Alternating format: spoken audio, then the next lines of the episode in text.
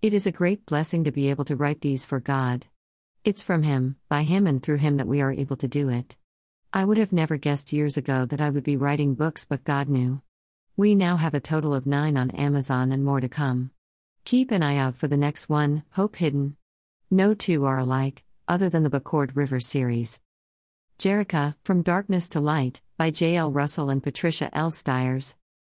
Travel along with Jerica as she discovers many things and experiences some scary situations, some defeats, as well as some victories.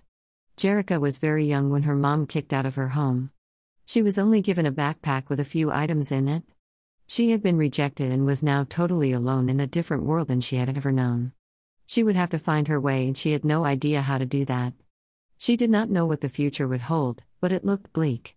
Jerica never expected the things that happened to her, but she learned so much along the way.